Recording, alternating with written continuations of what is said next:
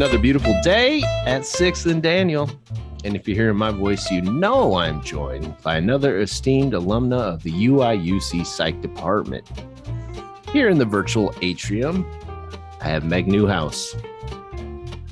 Meg is the CEO and co-founder of Inspirant Group. And on top of that, she is a public speaker. She is a people officer. She is an official member of the Forbes Business Council, president and co-founder of Colette Allen Charities, plus many more projects, including, and am I saying this right? Yoga Away? That was a project I did early in my career. So that's from a whole other lifetime ago. Well, you are a yoga instructor still, correct? Yes. Right, yeah, that's funny. Right. Yeah, maybe that'll bookend our conversation or something. Those are totally different experiences. Yeah, that's so cool. Yeah, we're gonna get into all that. So welcome back to where it all began, right here at 6th and Daniel. Yeah. I mean, with all that, I'm just honored you have time to speak with me. So I want to make the most of it. Oh my gosh, Ryan, thank you for having me on, and how fun to revisit my memories from my time there, which I am having a really hard time believing was 20 plus years ago. I never date our guests, so that's up to you to say when. Yeah, no, okay. I have no problem with that because, I know so much has changed since then, I still have such fond memories of attending U of I as well as being a part of the psych department. Perfect. We're going to get into all that and your career path and what you've been up to. But first, everybody knows, or if you're a first-time listener, we got to do the Fast Five. And the Fast Five are get-to-know-you questions. Just, this is our first time meeting. So let's find out a little bit more about the you before the professional you and the previous you and the future you. I love it. So question number 1, what skill would you most like to learn? This can be professional, personal, any kind of skill. It's a tough one. I would love to become a sommelier. I would love to. Yeah. So I like to drink wine, but I'd like to become a little more knowledgeable. Not necessarily on like the food wine pairing part, although I think that's really cool, but like the science behind it. And, I also think it'd be like a super cool party trick to have people like do a blind tasting with me and I could tell them what the grape was and where it was from and all that. So, so, I mean, who knows? I'd never say never. That could be somewhere down the line in my journey of life, but that's something that kind of is interesting to me. Absolutely. I too enjoy a glass of red from time to time, but I pick my wine like my horses. I pick my cool labels. Right. Or if because people always say like the most expensive ones aren't always the best ones. You find the mid-range here, and I'm like that. Okay. So, and I feel bad asking people. So like it's literally trial and error with me. So that knowledge would be amazing. Mm-hmm. It's an art and a science. So I think it's fun. Yeah. Fun stuff. Right. And I'd like to know if those labels are actually literally blowing smoke, with there's pistachios and chestnuts in there. Is there really? Right. You can tell me anything and I just know if it's good or not for me. All right. Question 2. Now this is an either or. You must choose one of these and the other will be eliminated from the earth as we know it. Would you choose burgers or tacos? Okay, now this is an easy one. Okay. Oh, yeah. No, okay. So I'm currently in Dallas for work, and I have to tell you I had tacos for my last 3 meals. I had tacos for dinner, I had breakfast tacos, and then I just had tacos again for lunch. So I have nothing against burgers. I like burgers, but I love tacos. Perfect. It's one of my favorite foods. It seriously is. I can't say tacos are my favorite food because I love nachos so much. So I feel bad choosing one over the other. Tacos, delicious cousin. Yeah, for sure. Well, you were up in Chicagoland area and there's like Au Cheval and all these designer burger joints. Really so I thought burger. It might be a little right. No, don't get me wrong. I mean, I love a good burger, but gosh, you can't go wrong with tacos. You really can't. Now, do you have a favorite spot or style or, what's your insight? I really don't. I have to tell you, if there are fish tacos or shrimp tacos on a menu, even if it's just like a bar, you know, bar food or something, I will always get it. It's just like, I love that actually, because it makes it so much easier for me. I don't have to flip through all these pages. I just like, that's what I pick.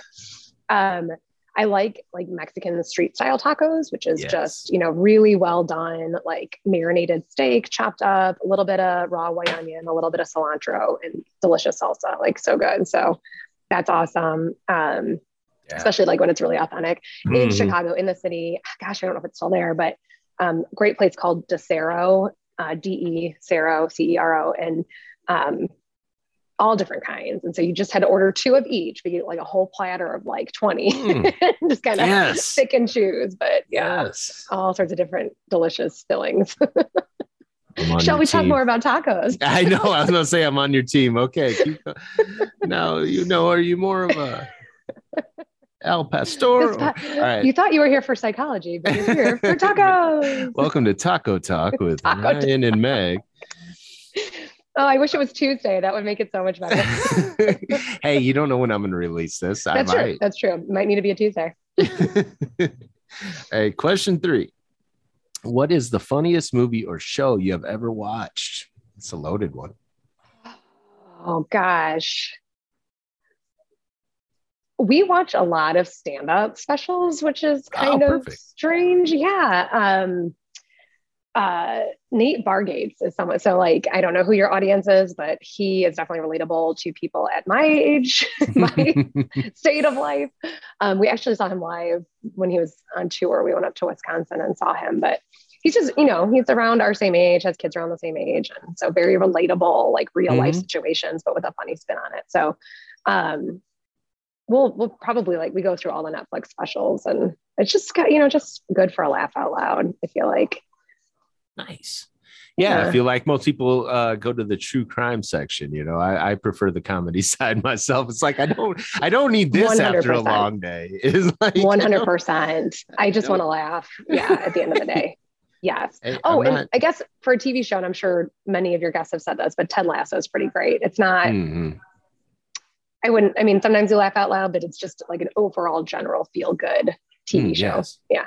Yeah. Oh yeah. That was literally the only reason I had Apple Plus or Apple TV or it was called for quite some time. Totally. All right. Number four, if you could take an adult field trip, air quotes, where would you go? Like consider this like a backstage pass to any business, attraction, landmark, something like that. You're kind of getting VIP access, you know, like the old days when they used to get you off the bus and take you back to the kitchen or show you how it's made. I think of when I was little in Sesame Street, when they showed how the crayons getting made, that little video short. I always thought that was like the coolest thing. I loved that. I can picture exactly what you're talking about. And I agree with you. It's so fascinating. Well done, Sesame Street. Yeah, these memories you've created stuck with me forever. All these years. What do I want like a backstage pass to? Is there any place you want to go, a landmark, or is there any business you admire and they like a product that you love that you want to see and literally. I'm a big fan of, I need to look up how to pronounce his name. I looked him up on LinkedIn and he didn't have that little like thing, but his name is Meek Wiking is how I'm going to say it. Okay. CEO of the Happiness Research Institute based out of Denmark. He wrote the little book of Huga, which became very popular. And then he followed up with a little book of Luca. And it made me think, and we'll get into this, you know, with memories of my time. But one of my favorite classes in the psych department was, you know, Ed Diener's, was that personality psych? But like it was basically like he studied happiness, right? And I was just like, that's so cool. Right. What makes people happy? And so that's what this guy does. So I would love to, first of all, meet him and like thank him for the research he does and the studies he puts out on how people can what people can do to help improve their happiness quotient, I guess. And also just kind of see like, what are these research experiments they do? Which I think is super fun. That's awesome. Yeah. And we still miss you every day, Ed. Okay. Next question. Our final question. Would you rather never get a cold again or never wait in line again? Never wait in line. If there's a line anywhere, I don't do it. I just, at this point in my life. And also, like, if there isn't a table when I get in, like a place to sit or something, I'm out. Again, I told you college was 20 plus years ago. So you can, you know, I'm in my middle life right now. And so time is everything. Time is precious. Yeah. And, I do pretty well if I get a cold, right? So I know to rest and relax. And honestly, like, laying in bed for a few days doesn't sound so terrible. And this is like instant taco access. Like, literally anytime you want a taco, you can pass by everybody. The best way to cure a cold is with a taco. Did you know that? Front of the line ladies here. Wonderful. All right. So let's start talking about the career path. I noticed, obviously, you know, you're a psych major for your undergrad, but I found your choice to complete your master's degree in instructional design and training. I thought that was very intriguing and a very cool path to take, you know. Yeah. So, you know, obviously I do this because I love to get to know you and all the amazing things you're doing and camaraderie with all of our alumni. But, you know, to the student out there listening, can you talk about what made you take that path of secondary education in that direction?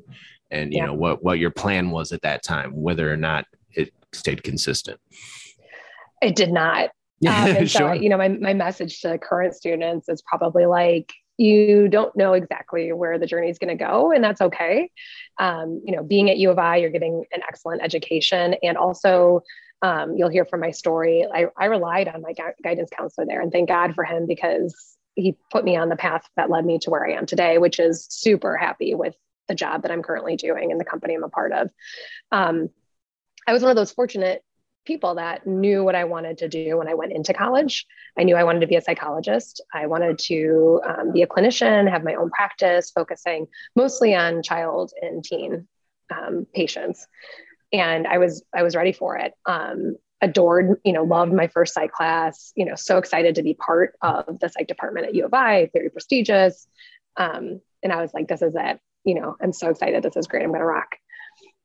Sophomore year, I moved into a sorority house, and thank goodness for that. I made some of my most precious lifelong friends, still friends to this day, talk, right? We have this blowing up text string I've got going on right here with these women, these girls, I still say. And at that time, I kind of became a really good listener. And so there would be folks in the house, my friends or others, that would, you know, come and tell me all the things going on, whether it was family or boys or school or, you know, whatnot. Mm-hmm. And it weighed really heavily on me.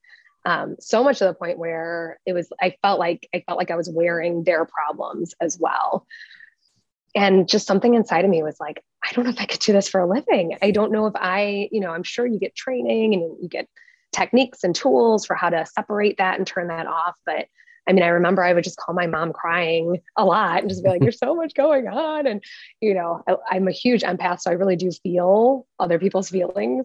And I just was like, I'm not sure I can do this for a career. So that was my sophomore year. I was like, what am I going to do? I had this huge plan in my life, and now that's not going to happen. So I did go see my guidance counselor, and I was like, I thought I'd be a clinician, and I don't think I can do that. What do you think? And he was like, have you heard of business psychology? I'm like, I have no idea what you're talking about. I didn't have any insight into corporate America at that time.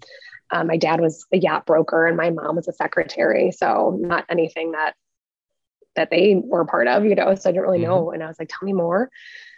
He's like, look, you could, you know, help adults kind of navigate their careers and their jobs. And I was like, that's really interesting.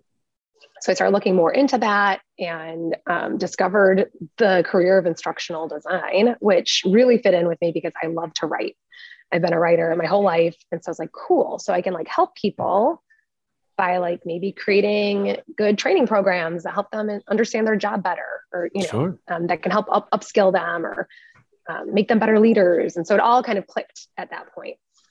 So I kept on, you know, with the psych degree and graduated. And then I went right into my master's program through the College of Education. So there was the HRE program through the College of Education. There was also the Industrial and Labor Relations School. So those were two that I was looking at, but the instructional design piece was really where I felt like my skills would be best used. So it was cool because I graduated in May and I was able to start my grad program that June. So I didn't really miss a beat. Oh, no, you didn't. Yeah. Yeah. It was good for me because I honestly wasn't ready to leave campus yet. Sure. I really wasn't. You know, I'd done my schooling in 4 years. I studied abroad my first semester senior year. So I felt like I kind of missed that time on campus, and I really did love it there. So I'm glad that I got that extra, summer and then that full year to be there. And then I was ready. I was ready to start the next chapter. So then what are your jobs, leading up to now after that? So then you get out and it is that it, I'm going to be a business psychologist and I'm ready to hit the ground running. And what takes that and you can bring that into what unconsulting is. Because we're gonna get into that and what you are now. So let's hop over just a couple of your quick steps until you realize you're gonna be a CEO and co-founder, because that just happens every day. A lot of it is luck. There's hard work and there's planning, but a lot of it is just being in the right place at the right time or having the right people around you. Quite honestly, and I can talk a little bit about that as well, but. So my first job out of school, so I went right from undergrad to grad school, graduated in the spring of 2002. The market was still a little bit depressed because of 9/11. And so I didn't have instructional design jobs falling into my lap at that time. And it definitely wasn't, as I would say today, I would say this is an employees market. Employees, kind of, I think for the most part can have their choice for the companies that they're looking for. At that point, I was just pretty desperate to have a paying job. Right. So my first job was as a motivational speaker for a for-profit college in the city in Chicago. That's your first job?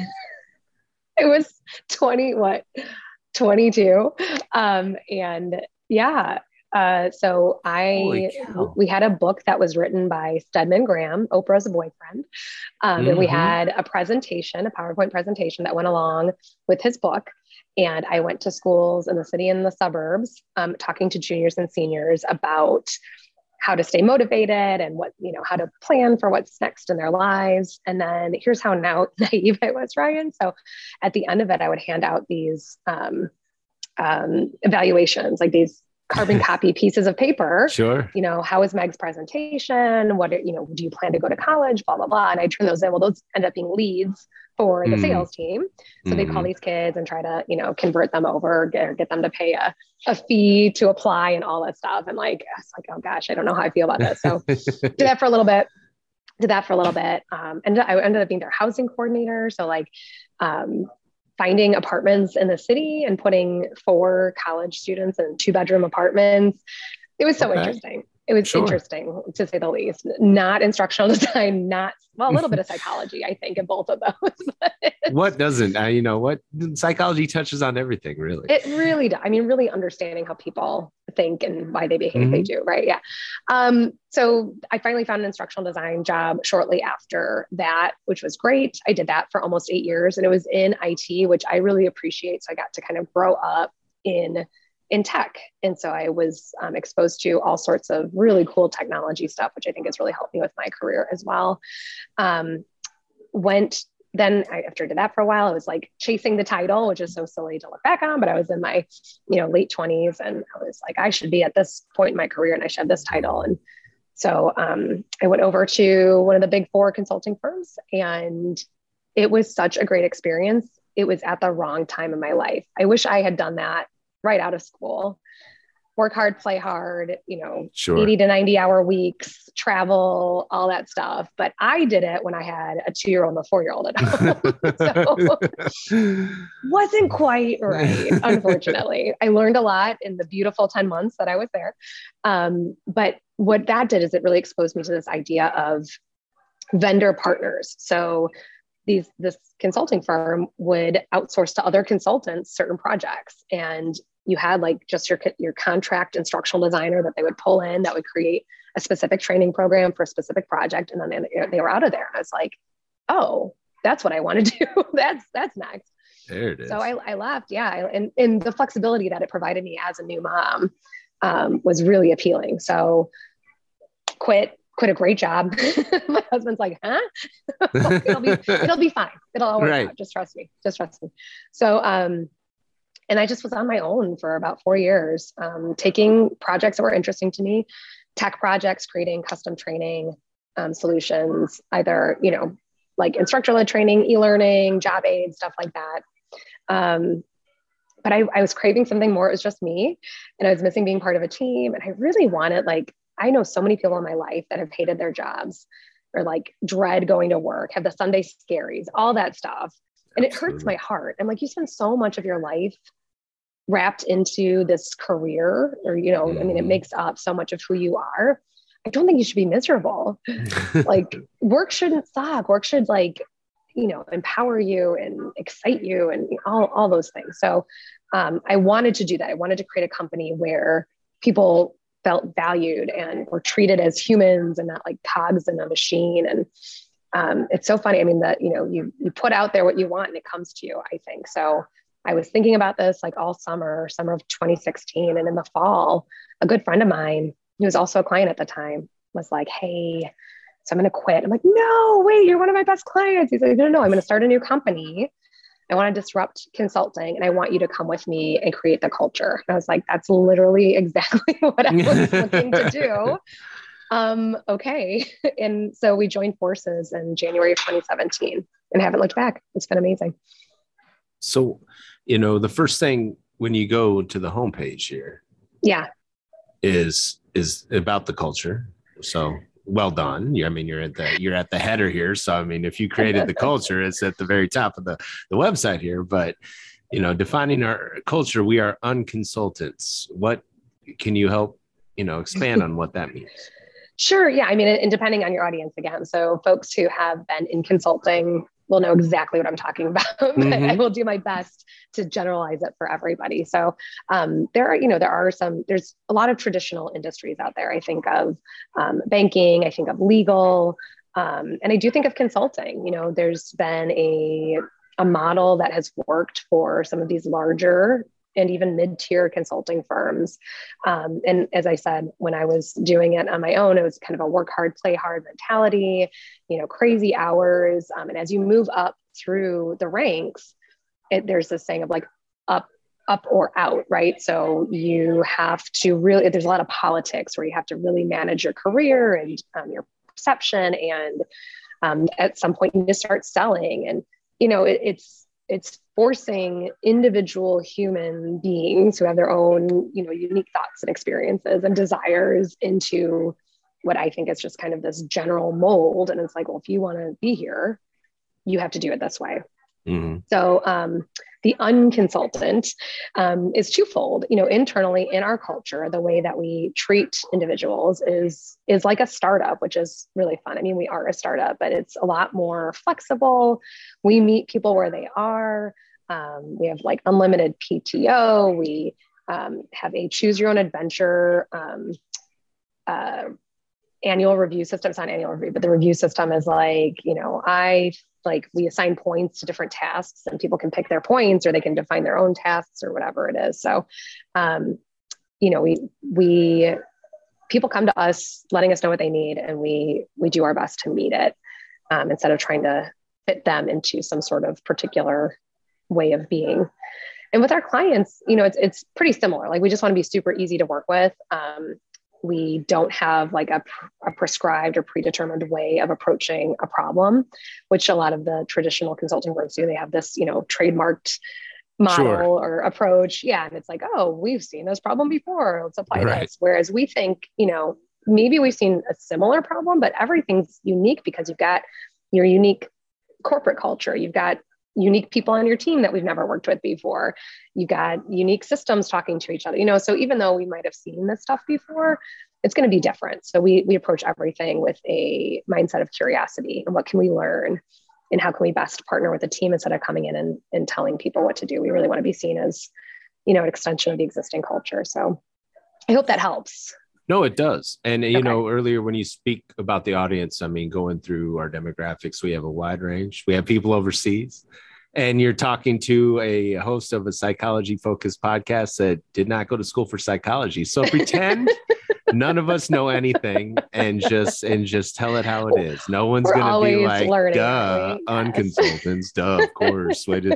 So don't worry about that. We're all on the same level here. So cool. Now, so when you go to, you know, formulate these plans, do you go into the company and like observe, or do you meet with like the heads and just talk to them? Like how can you get, because I hear what you're saying is like, not, you don't want to be like the ping pong table engagement people. It's just like, oh yeah, you guys not having fun? Get a ping pong table. You know, everybody loves ping pong, you know, problem solved. That'll be a $5,000, you know, that's all you need, man. Yeah, everybody needs a ping pong break. Ping pong and beer on tap, and then everyone's happy, right? So what's the process? You know, you don't want to really disrupt the culture, but you still need to get that valuable information and know what's going to work or not work. Is that just more of dealing with the heads of the company, or actually getting in and observing? Are you the clipboard people that walk around and take notes? Or have you seen Office Space, the Bobs? Yeah, you're the Bobs. Yeah. What would you say it is that you do here? No, I mean, there's probably to some degree, like a little bit of that. It's what, you know, is known as discovery. And really it's just like, what's the problem you're looking to solve? And so many times organizations do things a certain way because it's the way it's always been done. You know, it's so funny. We're talking to this one group right now that, they're like, oh, we do it like this. And so part of what we try to do is like optimize the process, right? Like how can we make this the most efficient process that is easy for people to do or to learn or to be a part of? Like technology's always last. People want to lead with technology and like cram the way they work into the technology's capabilities, but it should totally be the other way around.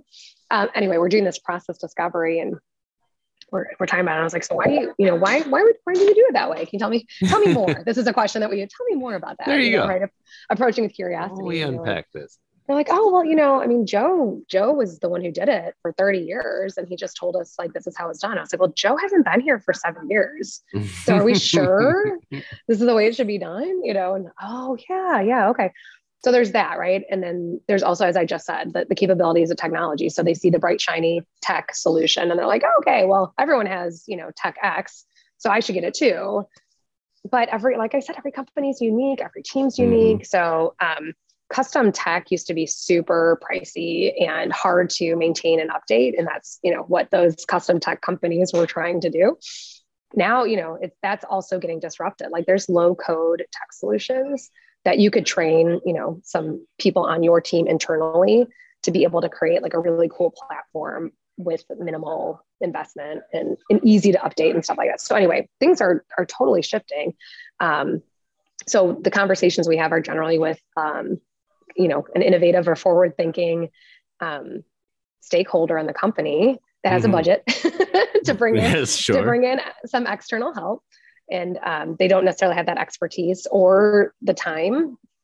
Their team's busy with other things, and will come in. And you know, the buzzword is transformation, but that's really what's happening. I mean, the entire, I think, corporate ecosystem is pretty disrupted right now as a result of the pandemic, and a lot of things need to change. You know, people were brought to reckoning with their tech systems when their entire workforce had to go remote.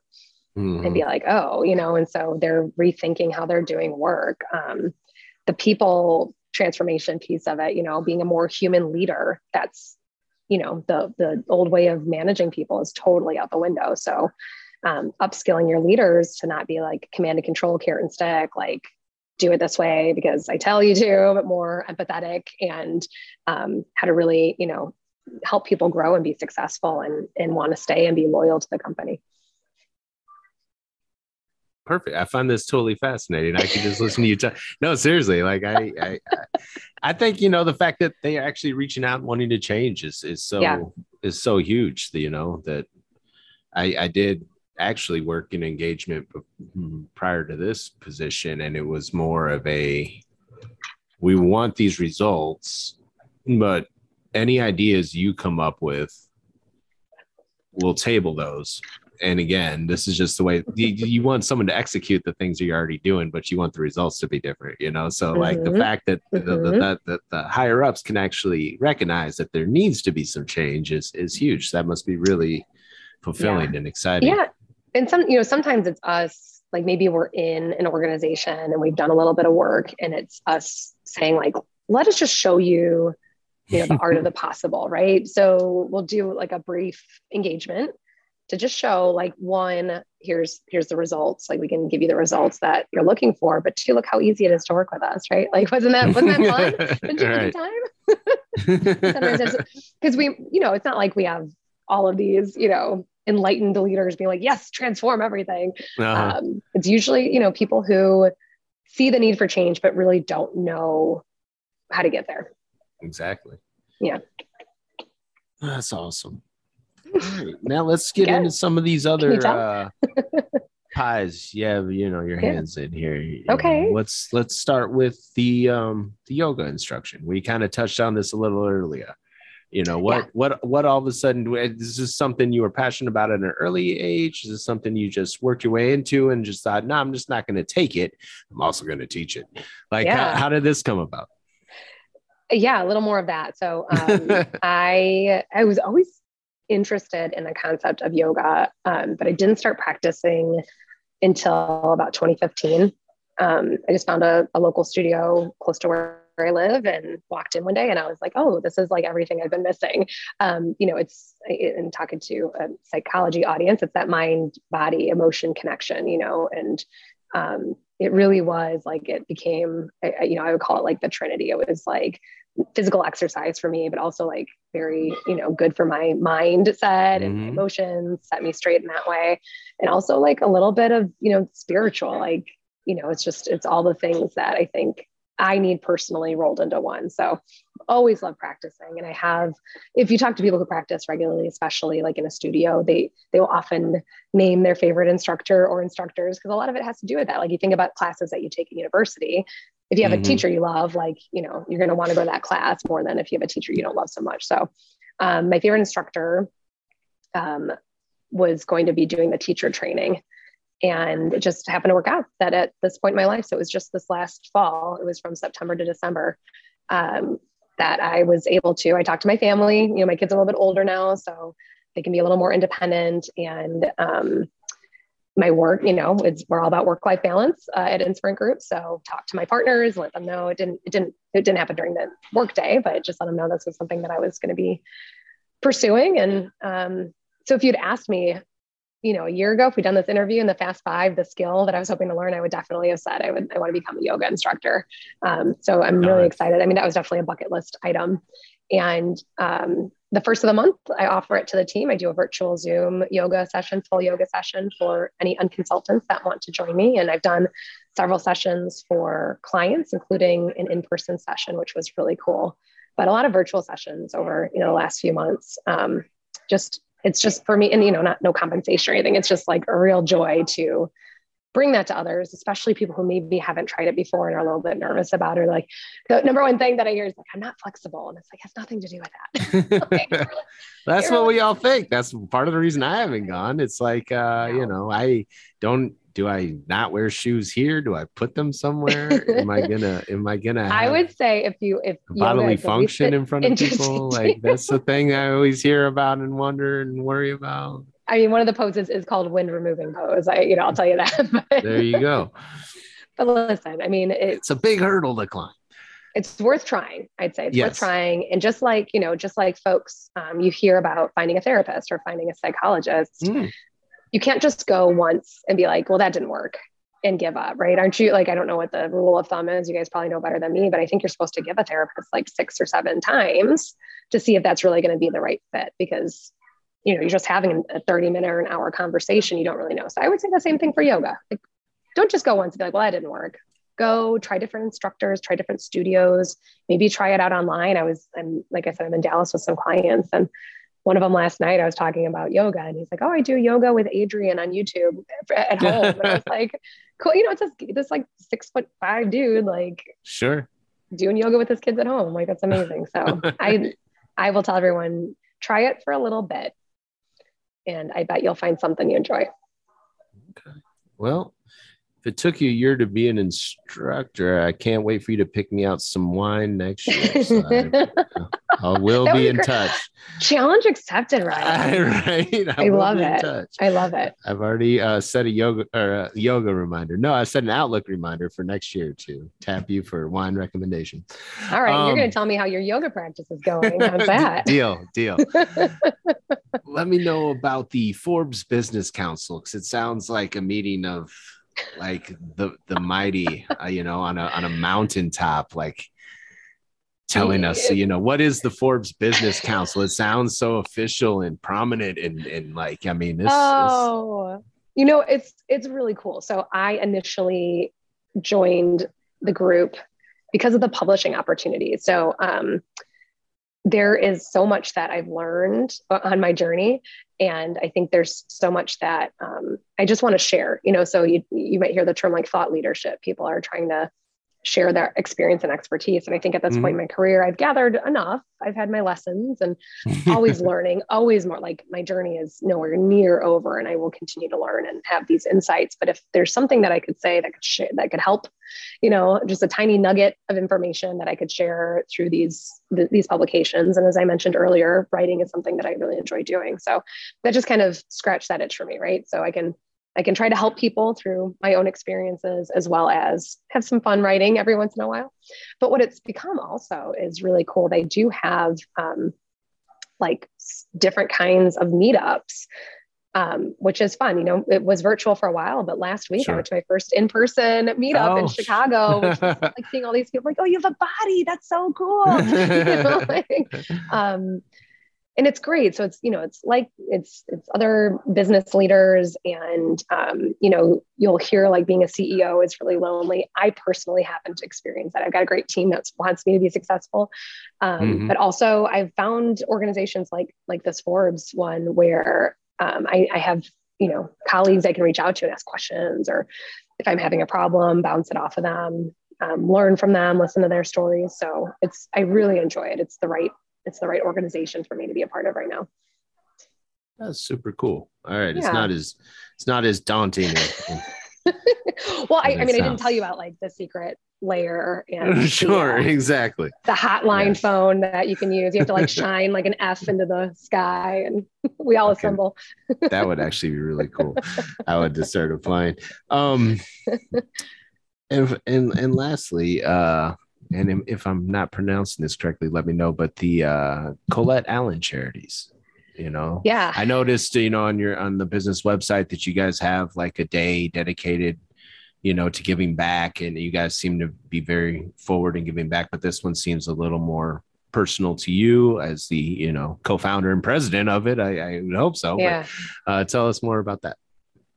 Yeah, so when I was in college, I was on financial aid. My parents split when I was young. So I was raised by a single mom and we didn't have a ton of money. But going to college was very important. So I, applied for FAFSA and had to take out some loans and also had the good benefit of winning a few scholarships. And my husband, the same, he did have the same upbringing, but wanted to take some of the burden off of his parents. And so we decided several years ago that we wanted to be able to provide those types of opportunities for other students who might be in need. So we created Colette Allen Charities. Colette is my middle name and our daughter's middle name, and Allen is my husband and our son's middle name. So to make it a little more personal, there you go. Yeah, we wanted to, empower and inspire individuals looking to better their lives through education and through scholarship. So we did a lot of fundraising in the beginning to create an endowment where we could have, ongoing distributions for scholarships for these students. And then life got really busy. So right now we have, so if anyone listening would like to help us, get the scholarship program going, we want to help high school kids that are looking to better their lives through education. Something near and dear to our heart, but it's just, me being the CEO and he's also very busy in his job and then raising our two kids. It's just kind of the money's sitting there gathering interest, which is great. Now we just need to start distributing it. Yeah, exactly. All right. Well, I'll include the link in the show notes when I post this. Cool. As a fellow Lashkey kid from a, you remember when they used to call us that? Do you remember that? And we're about the same age. That was such like a target on, you know, like, oh, Lashkey kid, you know, totally. You had to bring your own key around. Well, that would have made sense if we actually locked our door back then, but we did. That's true too. I just had I never had a key around my desk or around my neck because mom was like, why do we lock the door? And I'm like, we don't have anything anyone would want. Because we didn't have an automatic garage door opener because, you know, you had a garage? That is expensive. So you had to twist it and pull it up and then go in there. And then that door was unlocked. So I guess technically our garage door was the locked door, even though it wasn't unlocked. You just needed to figure out how to open it. All right. Mm-hmm. So shout out to all the fellow Lashkeys out there. There you go. Now let's just take a little bit. Let's get nostalgic. Let's go back 20 years. Oh my gosh. You're back on the quad. It's a beautiful day like today. I mean, I don't know if you've been out. The humidity's not bad. It's really actually kind of gorgeous out there. I do kind of like still sit and just like, especially summertime, because I'm not the old guy on the quad in the summertime. You know, I'm just it's just a smattering of people. So this is my time here, but let's take it back. Oh, I love it. What were some of your favorite places to like hang out, you know, or, you know, we'll start there. I was going to get into meal, but, you know, usually when we go that far back, we need to mention some names that may no longer be with us. So let's just start with the vibe. Where were some of your favorite places to go on like a summer day? I mean, totally, like walking across the quad, you know, it's hard to top that. And as I mentioned, I lived in our sorority house, which was on Nevada over there. So I would cross the quad pretty frequently to go from the house over to the psych building and back. So definitely some super fond memories there. Loved the union. So during my time, I was part of, at the time, it was the student ambassadors, part of the alumni association. That was just such a cool gig. You know, we hosted all these really awesome alumni events throughout the year and got to wear our very formal rugby shirts. And you know, you weren't just a member, you were the president of the student ambassadors, according to your research here. So don't be so humble here. I had that great honor one year. Well, what was also cool is when I went to grad school, our advisor, who I just adored, Sheila, was having a baby. So I was the interim temporary advisor when I was in grad school that year. And that was the first year that they had become the student alumni ambassadors. The Student Alumni Association and the student ambassadors joined forces. And so, you know, being over in the union, we had a little office over in the alumni association.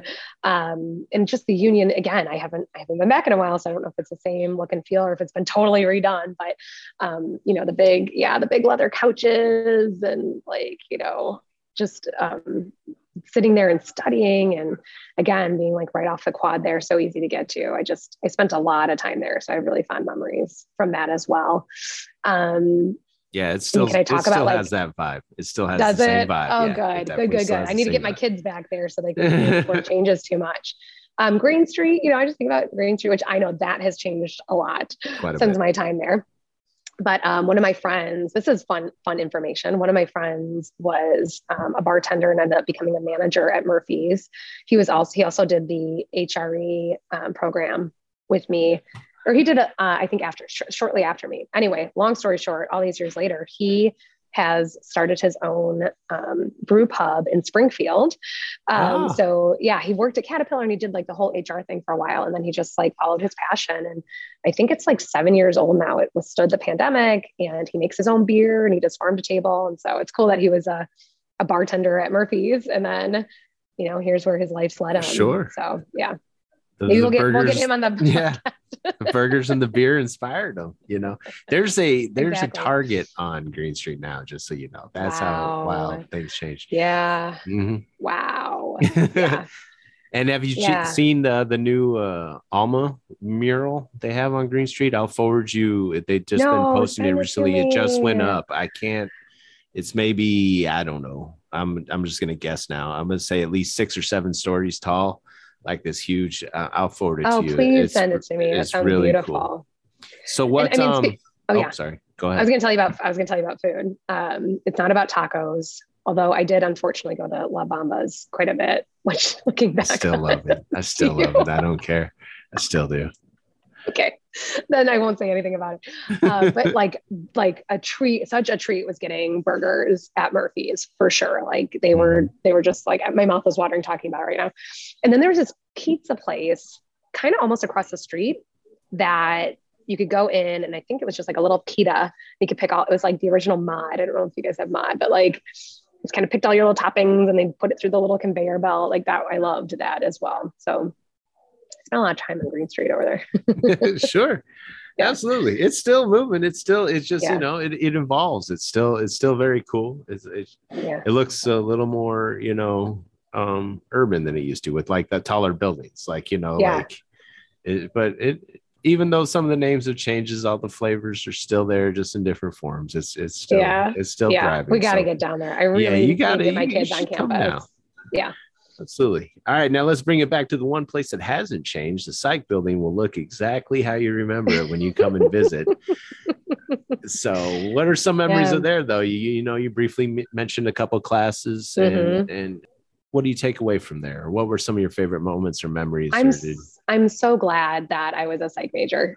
I really am. Like I just learned so much that has helped me in life about human behavior. And I loved almost all of my classes. I have to tell you, the statistics class was challenging for me, but I passed it. What was even more challenging was the brain and the mind. I swear I took that class 3 or 4 times. It just was not clicking. And I wonder now, like, I'm like, should I take it again and just feel like what I wasn't getting? Right. Just something wasn't clicking. I wouldn't say like I disliked those classes. They were just the most challenging, but all the other classes I took, like, you know, community psych and social psych and, personality and all. I mean, just so fun. I was a psych lab volunteer for a bit. Nice. And was able to be a part of some really cool and interesting experiments. One of them, I had to dress like either provocatively or like very like buttoned up, and we were like seeing people's reactions. I would say the same thing, but then like we would have to see how they would react to what I was saying, and you know, that is just like really like so cool. You know, the study of human behavior is just so fascinating to me. I've always found people fascinating. My favorite job is the job I have right now. And I, you know, as a CEO, I see myself as the curator and keeper of our culture and our people. Each individual person, I'm responsible for them at our organization. But prior to this, my favorite job was being a waitress, because you just get to meet so many different people and you can just see their behavior, right? How they treat you and how they interact with you in that brief moment. And, I think so much of that became clear during my time in the psych department. Awesome. Yeah. I mean, again, going back to the goals of this podcast is obviously to meet, and this has been an amazing time as we wrap up, but, you kind of summed it up at the beginning. You know, I'm definitely going to go in and I'm going to be a therapist. You know, I think a lot of people, that's their thought day one. You know, it's either I'm going to be a therapist or I'm going to be a professor. It's either faculty or clinician. You know, a lot of the time that's it. That's all you can do with a psych degree. But in the reality, it unlocks so many different avenues for you. So I appreciate you so much for coming on and showing just another pathway in the way that you can, you know, read people and use that psych degree to really, you know, harness what your passion really is, albeit still in that same realm, you know, even though it's not technically a psychology job, there's so much involved in there that definitely relates. Yes, there is. I mean, with our team and our people, as well as with our clients, you know, it's really, the skill you learn the skills to help you, listen and interpret what people are really saying under the surface. You know, you hear the words, but you really have to dig deep. So yeah, I think, you know, it's maybe not that traditional clinician that I was thinking, but I think at the core of it, I really just wanted to help people. And so I feel that I'm doing that in the work that I'm doing now. Perfect. I can't think of a better way to wrap up. So thanks again, Meg Newhouse, for joining me at Six and Daniel once again. Oh, it was so much fun. Thanks, Ryan. Absolutely. Yeah. Make sure to follow us on social media to know when new episodes drop. It's at Psych Illinois on all platforms. So no matter if you're on Instagram or Twitter's your jam or whatever you want to do, it's Psych Illinois across all the boards. So I check the show notes here to learn more. Thanks. This is so much fun. I could keep talking about tacos for like another hour or two, but I know you're so busy. If you ain't talking tacos, and I don't want to talk. I'm trademarking the name Talking Tacos. So it's going to start. I'll have you on next month when I might need to get a little taco snack before I fly home. All right. Take it easy. Thanks, Ryan.